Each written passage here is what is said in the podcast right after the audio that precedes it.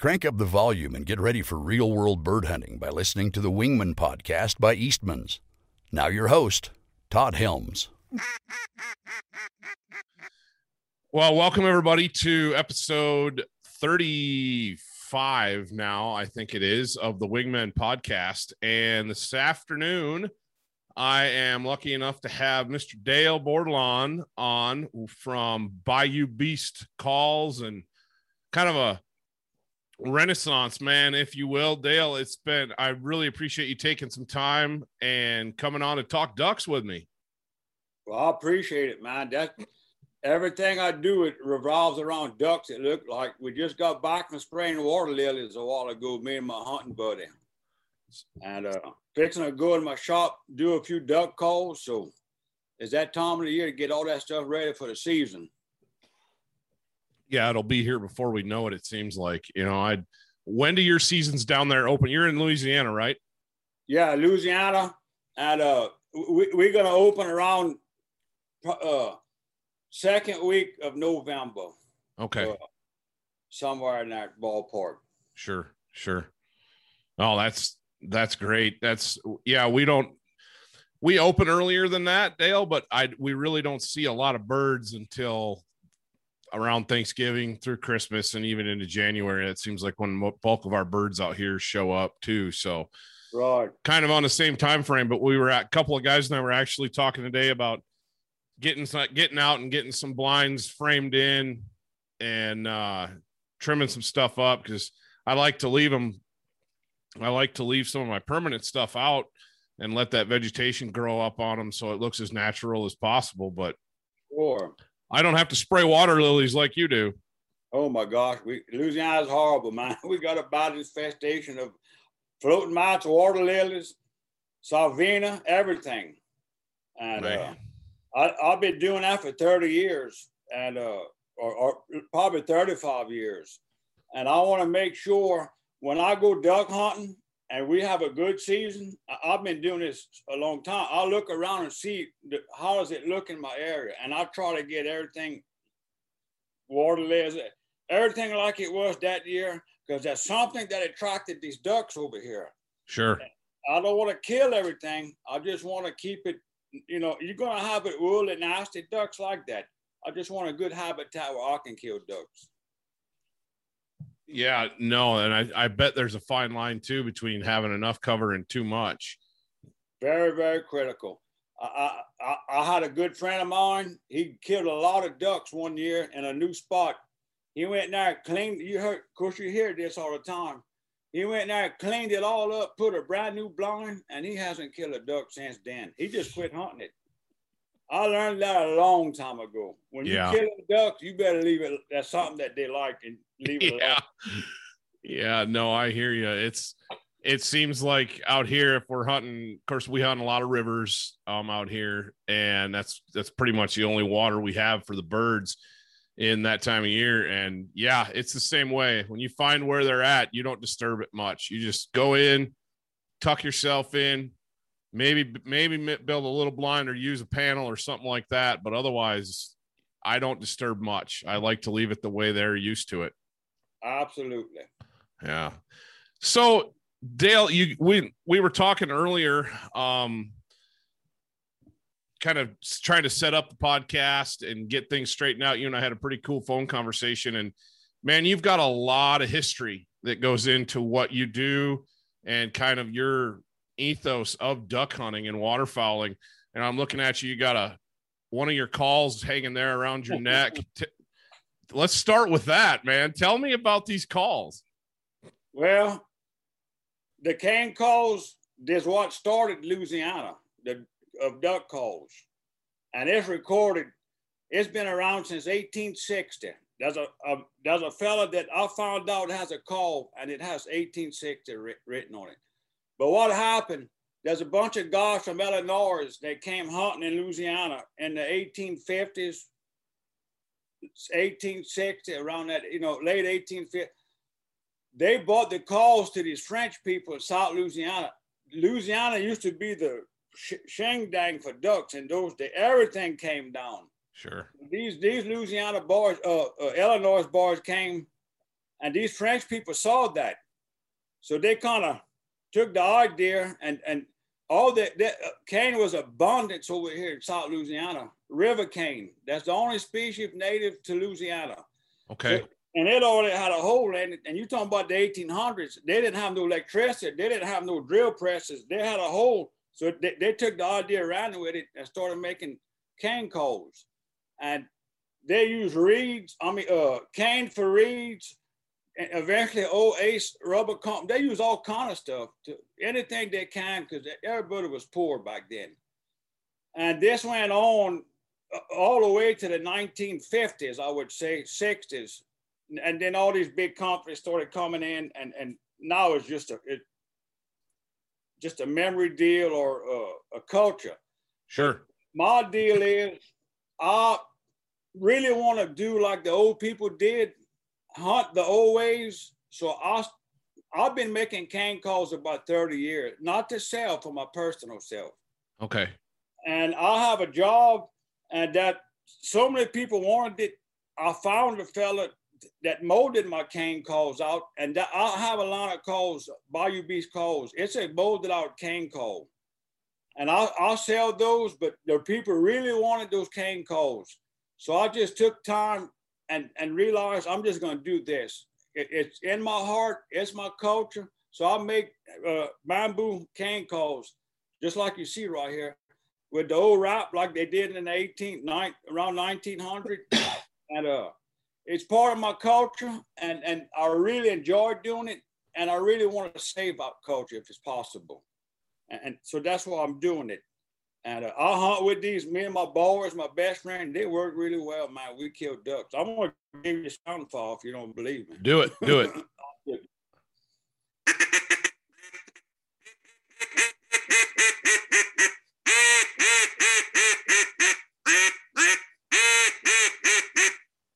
Got a good rasp.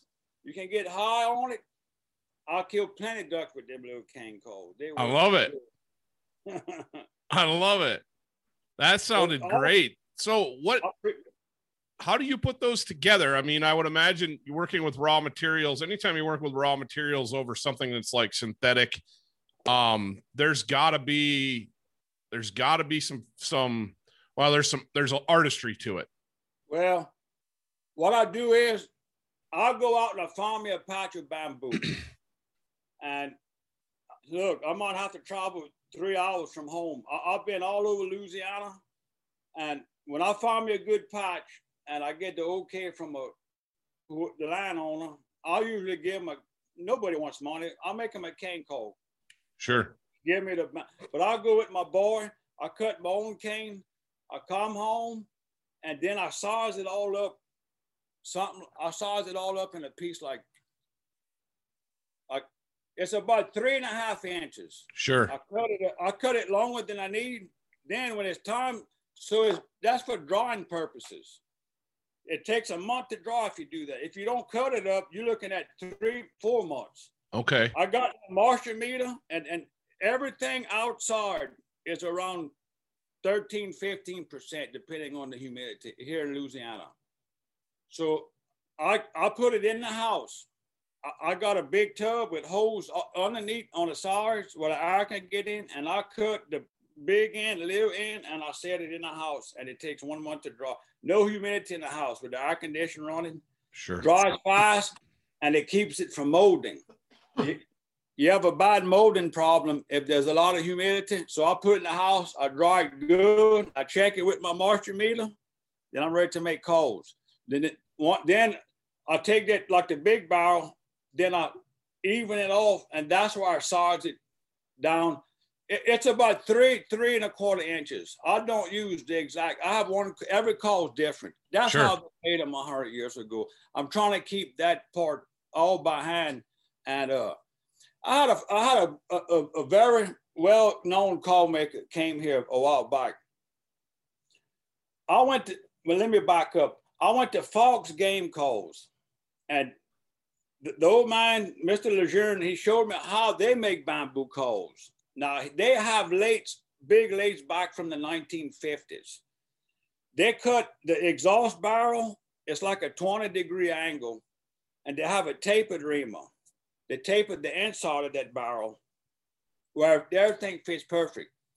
Okay, so this fella came, this call maker, and he told me the same thing like folks. He said, man, if you got, I was making a call with a pocket knife. He said, man, if you buy your late, man, you could save time and make all that fit. I said, yeah, I could, but it wouldn't be handmade. And that's the part I'm keeping. I'm going to do that till I die. I love so it. What I do is I get the big, I get a barrel, the little barrel, and I'm, I'll, it's like matching a puzzle. I'll just put it and see. And then so I'll get and I'll cut it. I made so many, I know about how much to cut. Then I have a little jig and a vise with a double edge file, a double uh, uh cutting file. And I file it down perfectly round it. Everything's gonna fit tight and perfect. That's how they did it 100, 130 years ago. And that's how I'm doing it. And it's, it, it, it, it's very meaningful doing it. Now it's time consuming. It, I have about two hours in a call. So wow. That one weekend I did 20, 25 calls or three day weekend. I can't do that every day because I burn out. I set myself a goal, three to five calls a day. And that way I can keep up and I don't get burned out. And, and, and I have I had about 900 orders. That's about two years of back order of my book. So, and I tell these people, look, you get on my list, it's about two years. I, I can only do so much and what I can. And I appreciate all the business. It means a whole lot to me. And I enjoy it. it, it and, and I'm shipping these calls all over the United States, overseas, all over. Wow. So it, I, I feel good passing on a little Louisiana heritage around the United States. yeah, absolutely. That is so cool. Yeah, you know, you and I had talked about that duck hunting is waterfowling.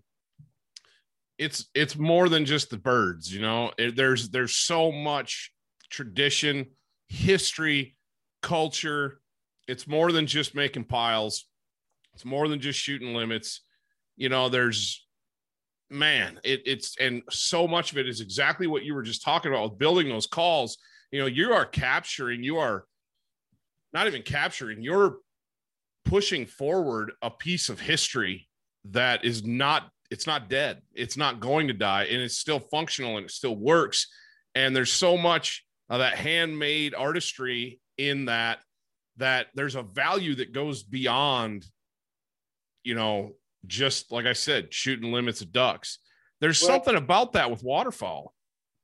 A lot of people, I'm not knocking anyone, and I used to hunt like that. You go to the store, you buy your brand new camouflage gun, fifteen hundred dollars. Your shell, your uh, shells. You go buy your boat, and you go hunting. I did that for years. I'm not saying nothing about it. It's fine. Yep, I agree. But to me, it really picked it up a notch I'll build my own dugout pirogues like the old Frenchman. And I hunt out of these. That I, is cool. I, and I started that 20 years ago. I, I made four boats, four dugout pirogues. Then I started I, uh, uh, with my cane calls. I'm, I carve my own decoys. I have a 30 years of decoys that I've been carving and, and all kind of species. I've never bought a piece of wood to carve a decoy. I have pictures. I went in when I'm hunting. I'm looking for that. And when I hunted Catahoula Lake, that you find a lot of that eh, cypress root. I've I've accumulated a lot of that stuff to carve my own ducks. And I said that years and years ago. If I'm gonna do this, it's gonna be like my ancestors did. No stores involved, all hands on. Everything I'm hunting with now, and it is made just like that. And uh, my old a, I got this last one I built. I, there's a fella got me a log, a logger. He called me. He logged a 600 acre tract. And he said, Dale, I got a log. It's the biggest log on here. It's a big log. It doesn't have a branch and it's long. I said, I'm coming this afternoon look at it. I, I went over there. I, when I saw that log, I said, How long are you going to be here? He said, about a week. I said, I'll be back tomorrow. I had to get one of those big trailers. My trailer, my little 16 foot trailers, uh, 4,500 pound axles wouldn't hold that. I went get a, a big heavy duty trailer. Me and a good friend, and he set that log on there. I brought it home. I counted the rings. That tree was started growing in 1844. I counted them twice. I wrote that on my pirogue when I finished building it, 1844. And that tree, that boat, that tree was about five miles from where I duck hunt now. It's a big swamp, big cypress swamp right there. I would never cut a cypress tree down. These people, they had to cut it. It was in the contract. So by doing that, I'll, yeah, I'll take the log. Yeah. So, but I built me a dugout pirogue. It's a little over 14 foot long.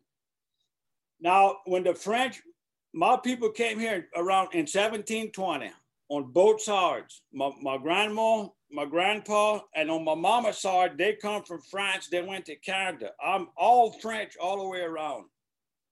But when my ancestors came here in 1720, that the Indians was making dugout pirogues, but they made a long boat, 30 feet long, and they burned the inside out. The French people when they came here, they had blacksmiths. They were a little educated. So they had the tools. They just took that boat and shortened it up about 12 foot, dug it out with the foot adze, and uh, they got all kind of uh, bowl adze, Cooper's adze. They had the, it, but you can't find that today. Blacksmiths made that in the old days. Sure. So that they started building dugouts about 17 around 1780, the French. Wow. And it went on till about 1930. Now they logged all these big woods in Louisiana from the 1850s till about 1930, and that's when the dugout make. That's when the dugout pirogue quit. I mean, th- there was no more big trees, and uh, they started going to plank boats. Okay. And they started building plank boats in 18 uh, 1930, all the way to in the 1980s. Then fiberglass took over and that's so. But anyway, my deal is to build a pirogue like my ancestors did in the 1800s, along with my decoys. And so I've accomplished that mission and, and I, I baptized it. I'm killing duck and I'm having a ball, man. When I sit in the, in the blind, I got handmade decoys, cane calls, uh, dugout, my pirogue, my, uh, my own paddles. I've never bought a, a paddle in my life. I've been make, been making paddles for 40 years. Every, and I shoot oh 1897. I'm i was going to say. This is just stuff that, this is duck hunting to me. Yeah. Yes, sir. I don't have to kill anything. It's a, every time I go out, it's a, it's an outing to hunt like this. It's yeah. enjoyment. I'm keeping that heritage going, and, and, and, that means a lot to me. And I, I, I, I got two boys. They picking it up they hunt like I hunt, not like me as bad, but I can see they're in that 20s. I'm 60. I just made 60. And uh, I'm having a ball, man. I don't know what, you know, I'm enjoying duck hunting. Oh, good for you. I that was one of the things when when you go on your Facebook page and Bayou Beast calls and and you look at your social media, it seems like you've always got that old 1897 Winchester in your hand and you're oh, you know you're wearing God. traditional clothes and and you're the I followed you when you were digging when you were working on that dugout. I paid pretty close attention to you. That was before we started this podcast. And I thought to myself at the time, watching you do that, I thought, man, what a labor of love that has got to be to be able to bite off a project that big. And I just watched you as you documented that process. How does that, I mean, how does it, how's it paddle? How, how does it pull? I mean, oh my gosh, that thing's like a Tars like a jewel, man. I let, now, when you build a dugout, the old master boat builders, they leave about three quarters of an inch on the sides and a maybe if an inch, about an inch on the bottom, where they could pick it up with one hand and walk. Now I got a couple of boats. It, will it, be hard for me to pick. Me and my boy can pick it up, it's, and I've just about got it. You know it, but this like when I look at the old boats in the old days, half of those boats are split. So oh, yeah. the reason they go too thin. Okay. But they, that's how they bit. That was real boat craftsmanship at, at, at that era. My pirogue, I left some meat on it Now we can pick it up, but I got me a trailer. I put it on. the older I, I, get, I ain't gonna better be picking it up. You know, if I can hunt something. But anyway, that boat is it's heaven. When the boats pass, it doesn't bounce. It busts at the waves, and it's like a, a locomotive.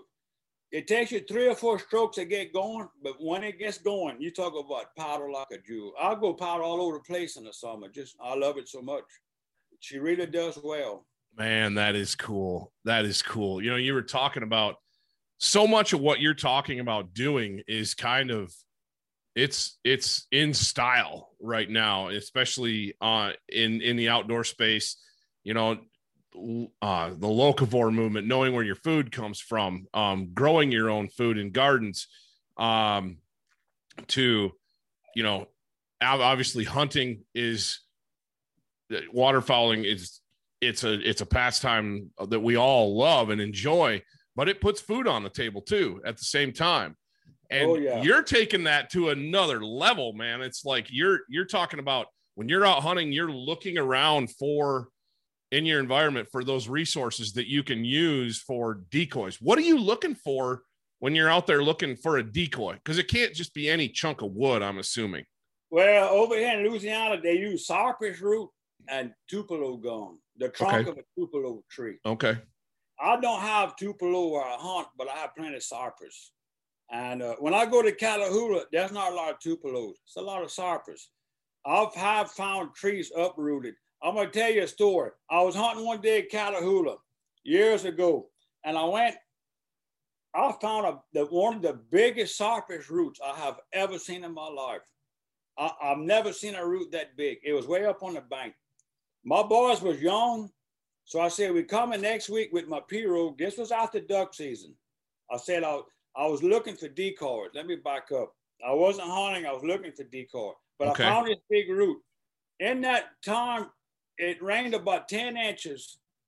And I went with my pirogue and my two boys. I put my two boys in my pirogue and I paddled down the bayou. Todd, I saw 10 snakes. Oh. One of my boys, we, he saw one he wanted to jump out the boat. My other boy, he's not afraid of him. So I wouldn't say nothing. I would just slip by them. It was in the trees. When I got to the spot, this big root was up on the bank, but the water came up so much it was right even with the boat.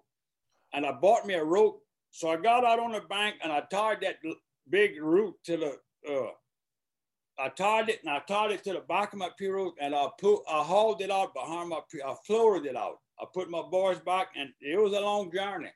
I floated all the way back to the. I bought my eight foot trailer, and then so I backed it in the water. Oh, and I pulled it on there. I, I, I bet you I made ten or twelve decoys out. That was years ago now. Wow. But I go. We used to go in the spring top. Catahoula has a lot of history full of old decoys. Used to. I don't think you find too much no more. So I would go look for decoys also look for cypress root, anything like that to make decoys. And, and I have a big stash in my shed right now uh, of cypress root. I have about 30 handmade decoys I hunt with as we speak. And uh, never had a power tool on them. Never bought a piece of wood. Never used a power, all by hatchet and a draw knife. And I made my own draw knife to use. Uh, uh a lot of tools I've made. And uh, there again, it, it's really something to kill ducks on. I had a fella come film me a couple of years ago, the opening day duck season. He wanted to, I said, I tell you what I'm gonna do. I'm gonna bring my dugout, all my decoys. Todd, I got 30 decoys. I got two big canvas backs and I got a big floating speck I made. I put that about 70 yards. Confidence decoys. I rig all that up, you know, and, and, and play with all that.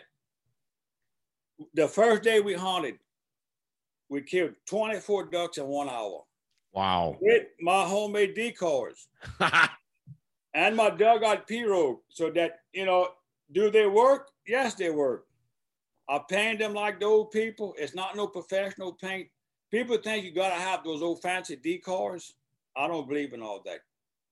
If when you're not killing ducks, they either seeing you, it's your blind concealment, or it's not the right wind where you're hunting. It's not your decoys because you can kill them over black jugs when everything's perfect. Sure, sure. Yeah, that the black jug thing. I I grew up in the Great Lakes area in in Michigan, and there's a lot of diver hunters up there that hunted those big lakes, and a lot of those guys would just use, yeah, bleach jugs. They'd paint up bleach jugs and leave one half white, one half, and paint the other half black, and rig out I don't know how many dozen of those things in lines, and they killed piles of ducks over bleach jugs. Todd, they got some feathers in Catahoula. They got two thousand per blind, right? Not not now, but in this era, I mean, Sure. all go. And they claim they kill as many big ducks as yeah decoys. I've never hunted with jugs, but I know a lot of people that have, Sure.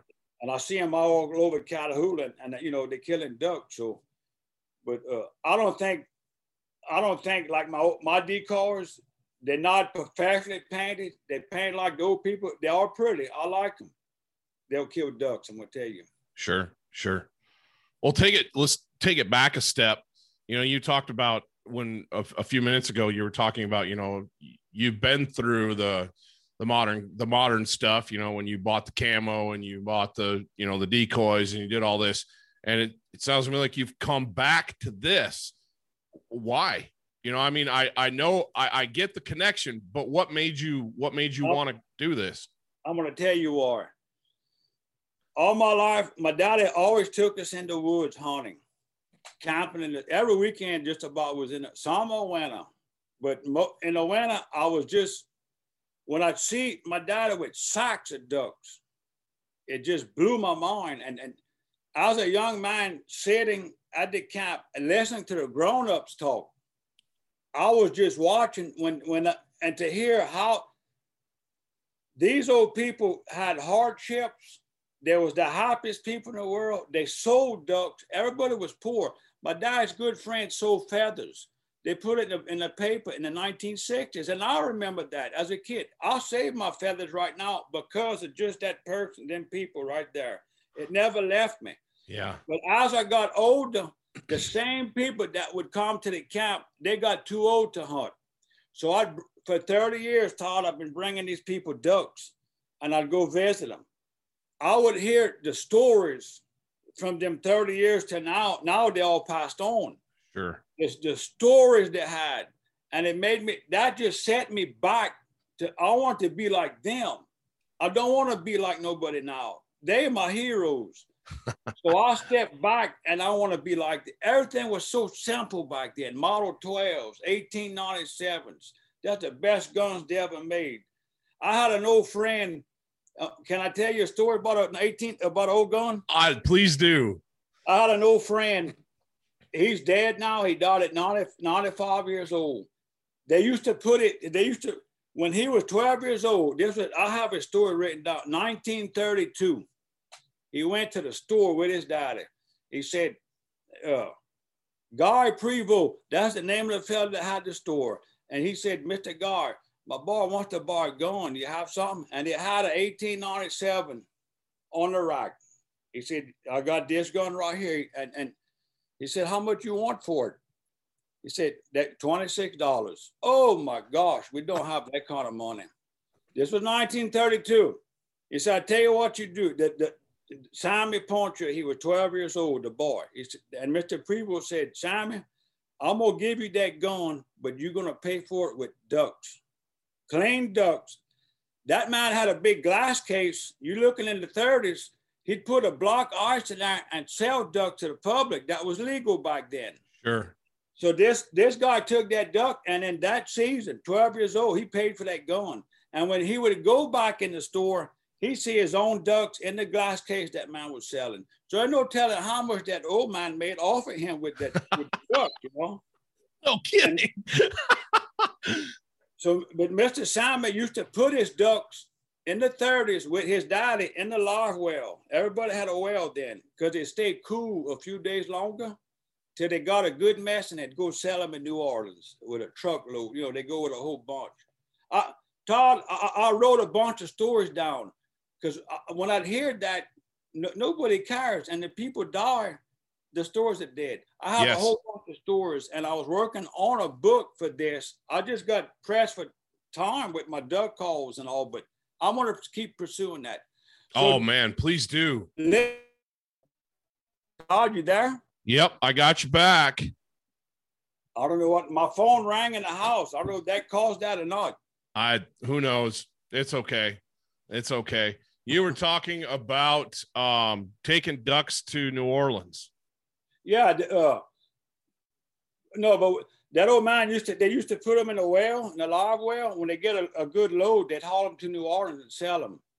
But those people drove me to do what I do now, these old people. That's why I hunt like I hunt because of these old people. Right. And I used to see these people all the time in town with old pirogues and, and ducks, and everybody had burlap sacks. That's how they put their ducks in. And I sell burlap sacks with my name on it, uh, you know, right now because of that. They look good. I put my ducks in bird. I do everything like they done.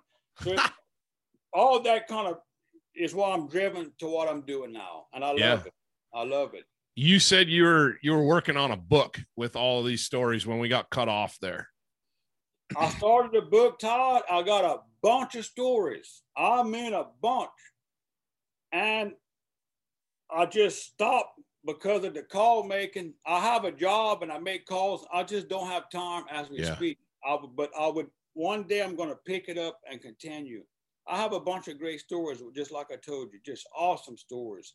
People wouldn't believe just hunting, killing all kind of ducks at, in the full moon, and uh, Give me one. Give me one. Tell me one.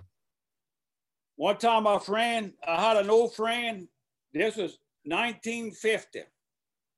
They was killing a whole lot of ducks. It's a little lake over here by the house, and uh, there's a little town. The closest town is Hessmer. That's where I was raised, Hessmer, Louisiana. And he went. He would go hunting in the morning for this period of time, and there was no ducks that was coming. Now you know the moon phase has different. Sometimes the ducks do different things but he could see all the feathers on the water. He said, Something's wrong. He said, I'm coming tonight and I'm going to be here. It was a full moon. I'm going to be, I want to see what happens. So him and another friend went. They went, they, they went at dark. He said, them ducks started showing up. They showed up for one hour with the moon. They shot duck for one hour and they killed 40 something. I have it written down all mallards. That was in 1950. And he, this man was a very religious, and he didn't tell no story. He said it was 12. He said it was 12 o'clock at night, and he said the reason I know because the train passes every night through Hessmer at midnight and blows the horn. When we was killing duck, that train was blowing his horn at the same time. So that it, you know, it was, but that's a good story. Shooting duck with the. Uh, Todd, I'm gonna tell you something. I want to tell you another story you know, people feed ducks. I have an old friend that sold duck for 40 years. I'm not going to mention no names to a restaurant in New Orleans. He died at 101 years old.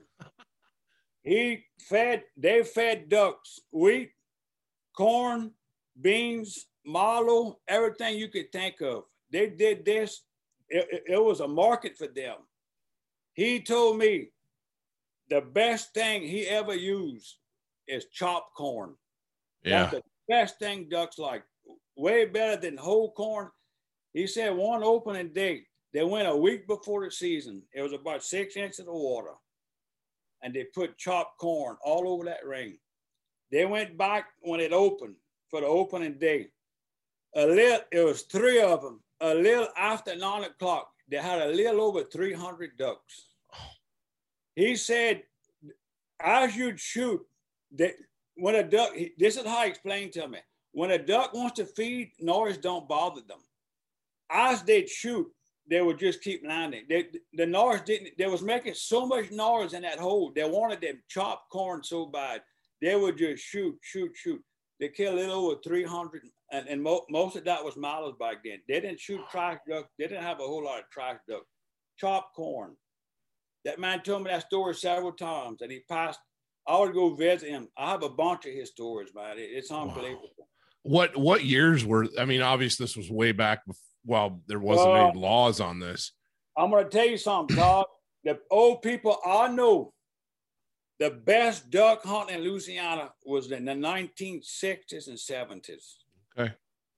He when he came back from the war in 1945, he couldn't kill a mallard duck over here in these swamps in Louisiana. For that in 1946, there was no mallards. Hmm. And and that this man haunted, I mean haunted all the way to the end. They sold duck. They, they had a thing going on. They had a man come to his house from New Orleans to buy these ducks to serve in a, one of the biggest restaurants in New Orleans. He wouldn't, they would come get them for 40 years. Wow. What, what they would do, Todd, when the ducks would land, one day him and his boy killed 80 ducks in three bunches. Christmas day, Christmas Eve day from 10 o'clock till 12 over here. And this was the early 70s. Wow. When, when these ducks would land, they would they would leave them sometimes five, ten minutes.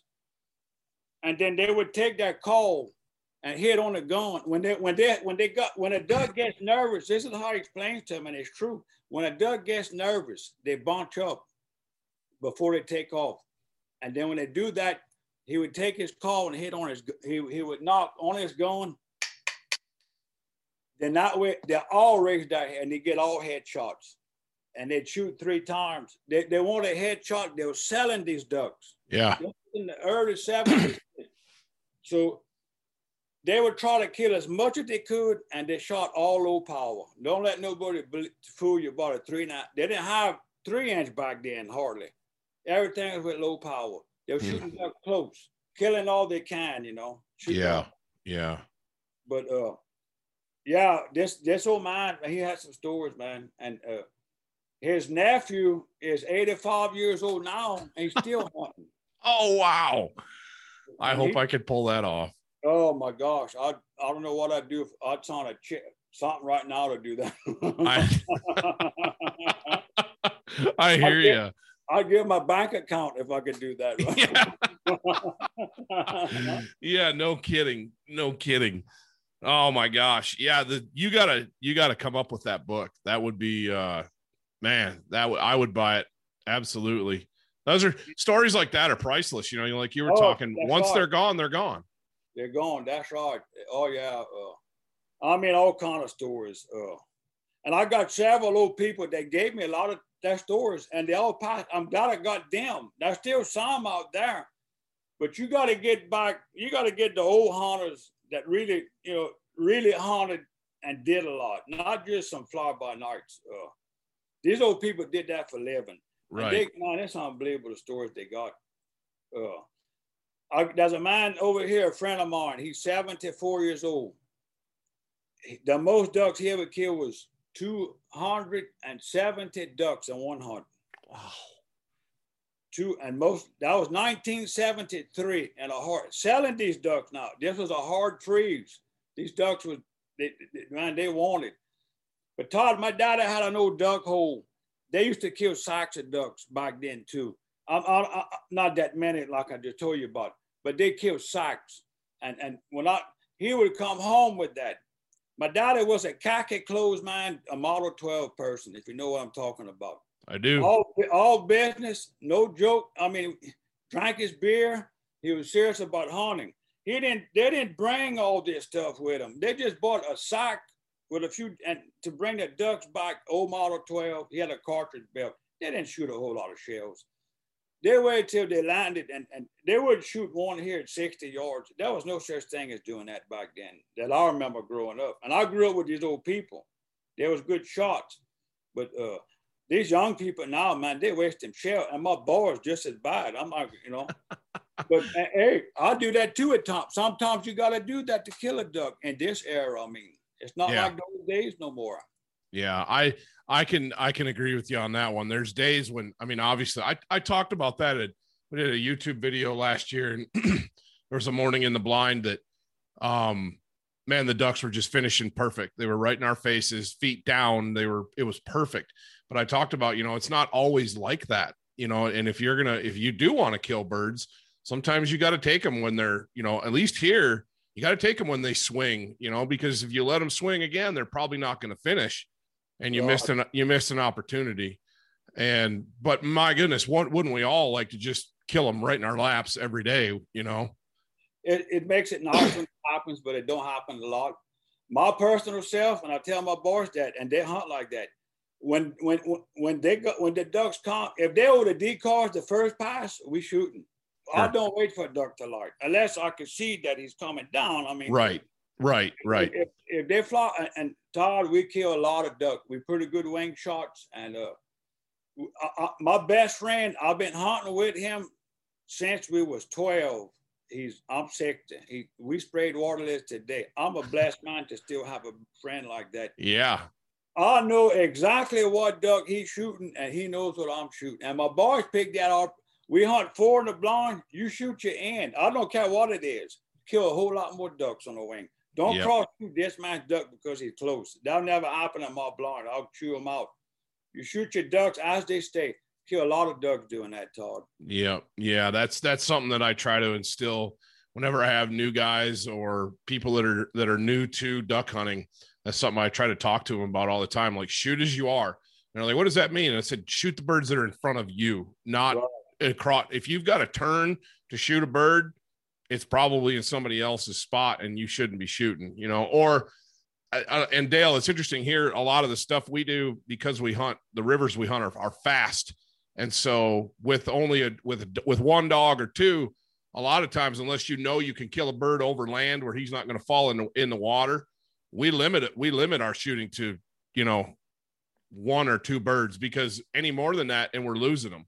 They get downriver in that fast current and they oh, get and they're gone. Well, that's and, a good practice. Yeah, we we just try to do that. So that does make it a little easier. We have a tendency tendency to take turns that way. You know, it's sure. like, all right, I shot the last one. It's it's so and so's turn this time, and then next up is this. You know, if we got a kid in the blind, they always get first crack. You know, no doubt. And I, I take my nephews, and, and, and, yeah, you're right. We put them in a hole, we let them shoot, but we're going to be shooting behind them now. Yeah. I mean, um, it, if it's yes, a slow sir. day and, and, and, you know it's not much, they better hit. They better shoot that first shot with. yeah. I love it. I love it. I want to tell you though, you're talking about these ducks. We cook religiously over here at the camp and at home, all our ducks. It's a big thing to kill ducks and come home, and my wife got like a, ten, a gumbo with 10 teals in it, mm. or, or, or, or, I'll cook it, or, and, and then we're eating, talking about the hunt. You're still hunting like that, you know? Yes. It, it just, there's no end to it. Yes. So we just don't kill duck. When I kill a duck, when we kill ducks, say we kill 18, 20 ducks or whatever, I have a big bucket at the camp. I'll start plucking the breasts. We pluck our ducks behind. I'll start pluck, and then when I get three or four done, I throw them to my boys. We got one man gutting as three of us are plucking. I do. I'll go through all the ducks and get my feathers because I make pillows with them. Okay. So I take all the the good feathers, put them in a bucket, and then we continue. It doesn't take much time. Then it goes to the gutter. Then we gut them all. We hang them, let them dry, and then I'll just take my feathers when I get home and I dump them in a sack and I put them in my shop. And I do that the next week. Wherever I go, I bring my bucket and I do that. I have five sacks of feathers right now. I just sprayed them this afternoon. I have an old French woman going to help me. I don't know how to sew. Them old women know how to sew. She's going. We're going. We're going to make a pillow top, and we're going to put it on YouTube. Made the old way, like the old French people. You know. When you when you do that, Dale, share that link with me. I will put that up. I will. I would love to help you share that. Uh, that is cool. And we, she got the old material. Eh, uh, I'm in an old French woman, and I got the. Uh, it's a feather stuffer People don't know too much about that in Louisiana. The old them old women, you know how you have a sausage stuffer? Mm-hmm. That used to have made out of sockers, a feather stuffer. I have one.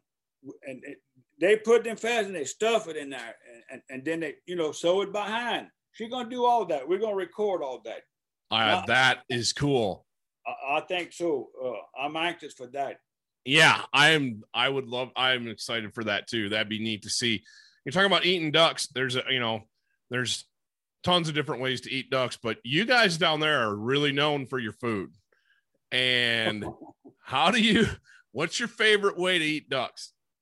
Todd, I tell you what, we kill a good supply of ducks.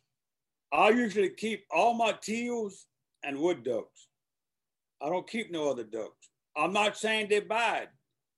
Why keep a spoonbill when you got a bunch of teals? That's my point. And teals are very edible.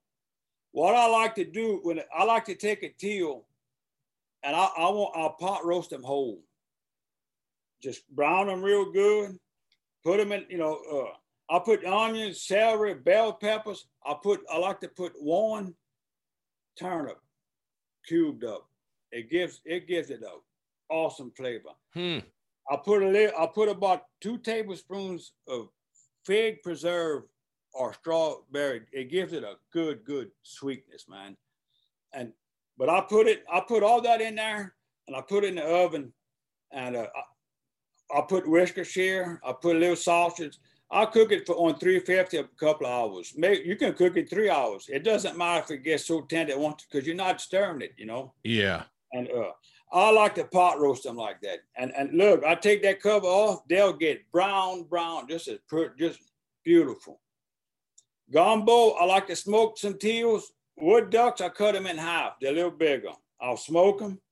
Then I'll make a uh, make a roux, make a big gumbo, and just put them in there with all your stuff. I like that we put eggs in gumbo over here. Mm. That, that goes way back in my people. A lot of people don't eat that. We put eggs, sausage, we put all. Todd, we put you open the ice box and you whatever you think, you throw it in. That's real gumbo right there. that, that, that is a Louisiana tradition right there. Open your ice box and just put what you got. oh, I love it.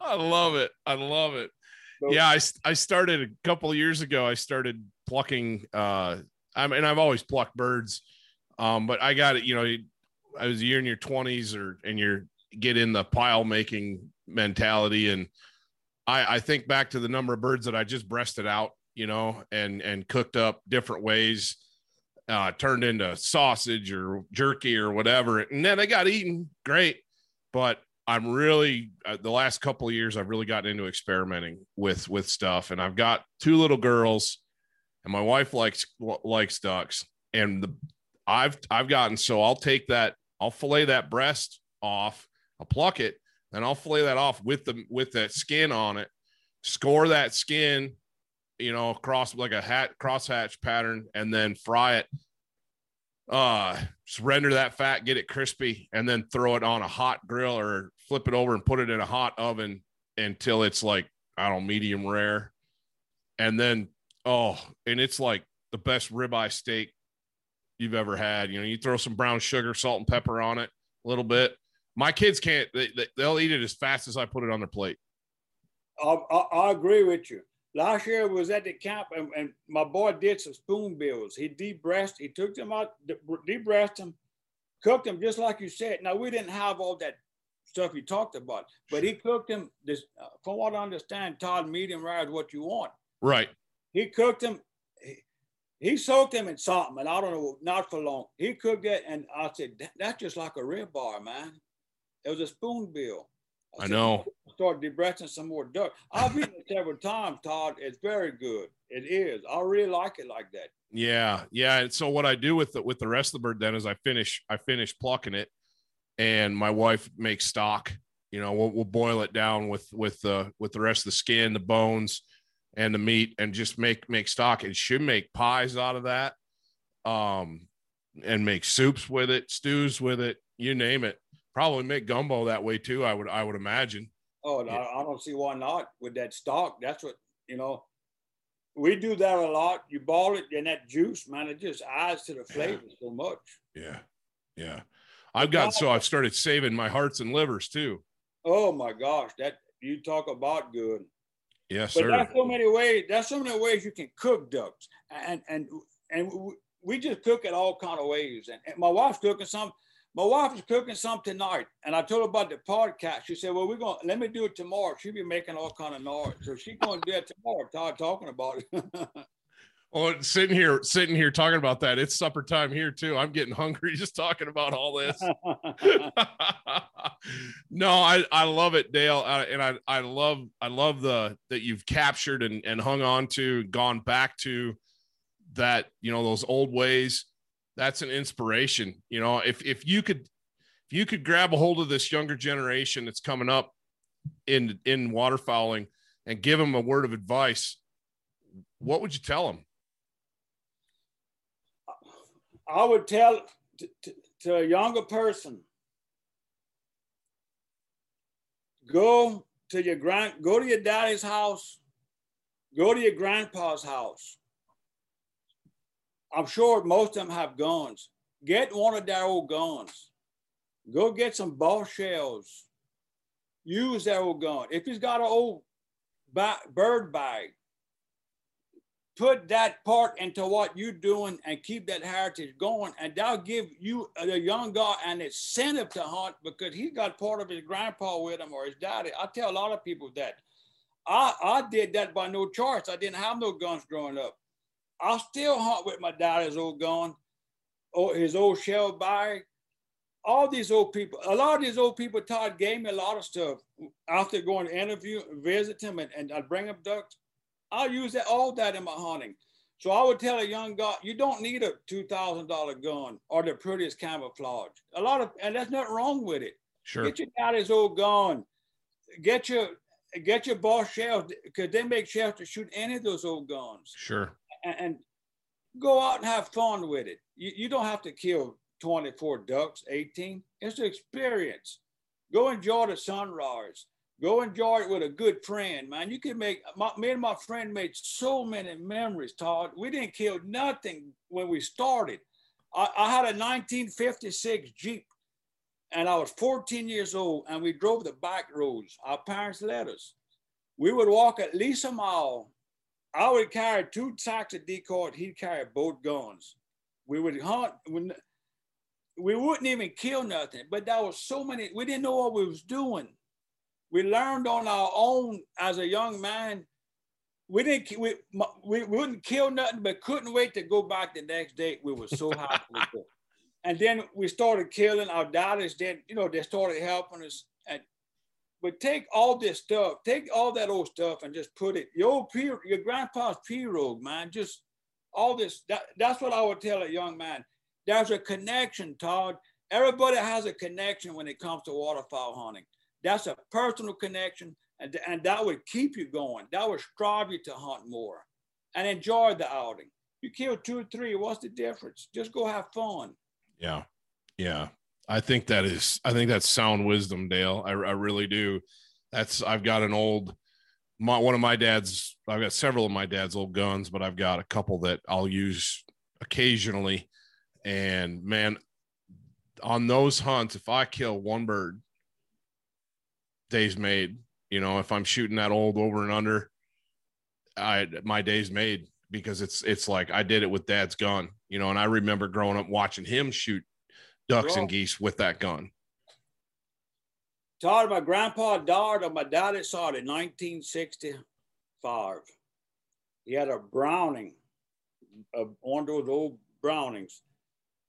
He he lost his arm in a cotton gin in 1925. he, ra- he raised eight kids. You know, didn't have welfare and all that. Right. He had that old gun and my dad, my dad has passed on. He would, my dad would be 94 right now. He wow. died at 87. Okay. That, but my, my grandpa was so poor. The neighbor would come to him. He had money. My dad, my grandpa's name was We Day. That's Wilbert, French for Wilbert. Okay. He said, We Day, I'm gonna give you 10 shells. That's paper shells. I want five gros-becs. That's a yellow crown night heron. They're very, very edible. People ate these birds in the depression. They, are good eating. Uh, talk. He said, I'm gonna give you 10 shells. I want five gros-becs. The shot you miss is yours. My grandpa was, they were starving. So he, he was killing for him too with those five shells. He sure. But I took that old gun year before last. My brother he's the oldest in the family. He, uh, the kid he has is it passed down to him. I took that old gun. I've never shot it in my life. I went with my son hunting over my handmade decoys I carved, and I killed the first duck with. I killed one duck, Todd. took a picture. My boy killed two or three. I killed one. That's all I wanted to do. Yeah. My boy shot the rest. I took a picture. I hung him in a tree with my grandpa's old gun. Money, money cannot buy that. What I just told you. I went Yeah. back to the camp. I gave the gun back to my brother. So you can take it home. I accomplished the mission. The next day, I used my daddy's Model 12. Killed ducks with it. My my dad left it for me. It's an old Model 12. That means so much to me. What I just told you. That's what it. That's what it's about. The memories you make in duck hunting, the heritage is a big part, man. And and and using your grand your dad's your, your ancestor stuff. It's a connection. Everything has a connection when it comes to duck hunting. Yeah. No, and I think about the people that are just picking it up, you know, and they may not have that connection to some of that old stuff, but they can build their own. You know, it, Sure. they're they can build that heritage from from ground ground zero. So three generations from now, their grandkids are going, man, this was grandpa's, you know, this was grandpa's uh, you know, CZ 1012, you know, or this was grandpa's whatever.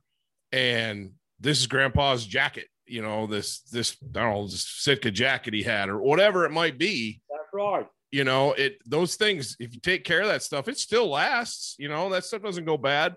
So I think about that to, to people who are listening and they're going, what? Yeah, but I don't, I, I just started this. I don't know anybody.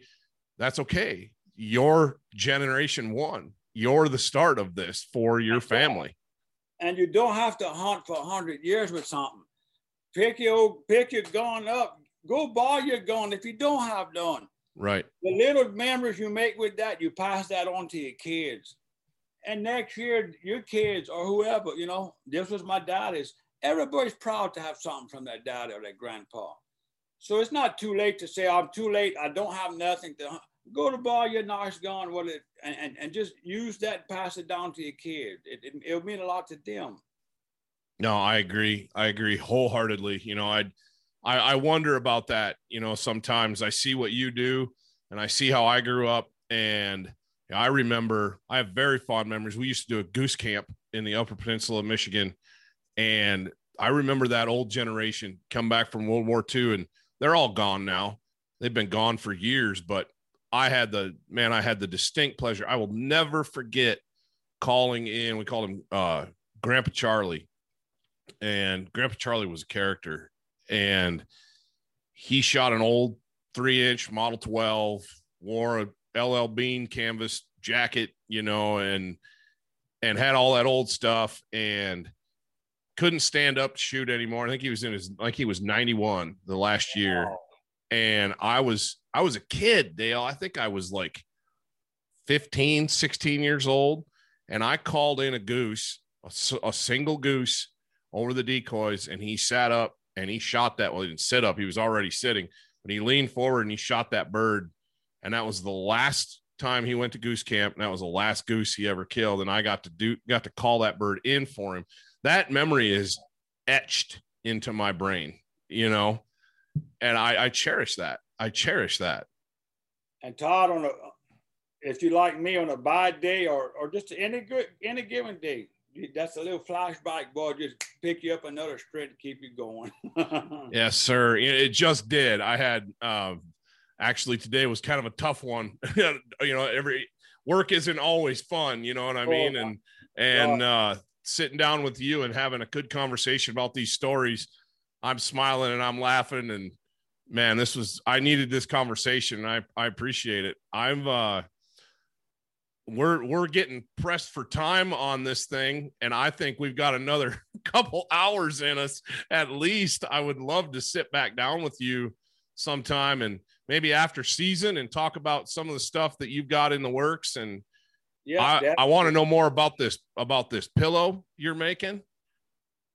I'm going to give you how many ducks, how much it weighs. I have all that logged right now. I love it. I'll keep a record and all that. Oh man, I love it. Some, some good information. Well, Dale, thank you so much, and I'll let you go and get to dinner. And uh, so your wife isn't harping on you from the other room. Oh, she ain't not worried about that. But I so appreciate- it, Todd. I really appreciate your time, and we'll have to sit back down again and and uh, rehash some more stuff because, like I said, you you are a fountain of information and old good stories, and I I appreciate what you're doing down there, hanging on to the old ways, man. That's really cool. Well, I thank you, and and I plan to go out hunting like I'm hunting right now, and I I, I enjoy it so. But I want to thank you for letting me tell my story and get it out all over. It means a lot to me. I appreciate it. Absolutely, absolutely. I I thank you for being on. It's one of those things that I like. I said I've been an admirer what you do for a couple of years now, and on social media. And I thought when we started this podcast, I thought, man, he'd be an interesting guest. And then lo and behold, I had Ramsey Russell on a few weeks back, and he you came very highly recommended from Ramsey Russell. I was like, okay, I'm calling him. Ramsey comes down to Louisiana every now and then, and I go with him on these podcasts. And then, you know, I'll find people for him, or, or he calls me and, and he knows somebody. And, but we always, Ramsey's a fine fella. Yeah. And we're going to go here in September, make a little run down south. And uh, I always love spending time with him. He's down, a genuine, down earth, very fine fella. And, and, and uh, he's a good friend of mine. That's cool. Well, I got one more question for you, Dale, and I'll let you go. And I've been trying to close out my podcast episodes asking this one. If you could only hunt one duck one way for the rest of your life, what's it going to be? Probably blue winged teals out of my dugout, my uh, pirogue blind. Love it. But I started hunting that when I was young. I got so many memories of blue wings teal season from the 70s. And just to watch that blue patch bank in that song, that there's nothing prettier than that. I, I choose that over mallard. Now people think I'm stupid. Mallards fun. They're overrated to me. I love to shoot blue wings. Sure. Sure. I love the hot, the heat. It's not cold. You got your little fronts coming through. LSU, the foot college football games are kicking off, and it's a it's the first thing you're hunting. First time you go, it's just the kick off. It, it's just an awesome, awesome feeling I get hunting those blue wings. I love it. I love it. Yeah, we don't get much of that up here. They're pretty much gone by the time our seasons are open. But I wish we did. I got to do a little bit here and there. But well, Dale, thank you again, man. I appreciate it. And I'm looking forward to sitting down and visiting some more in the future. Thank you, Todd. Y'all have a good one. Yes, sir. You too.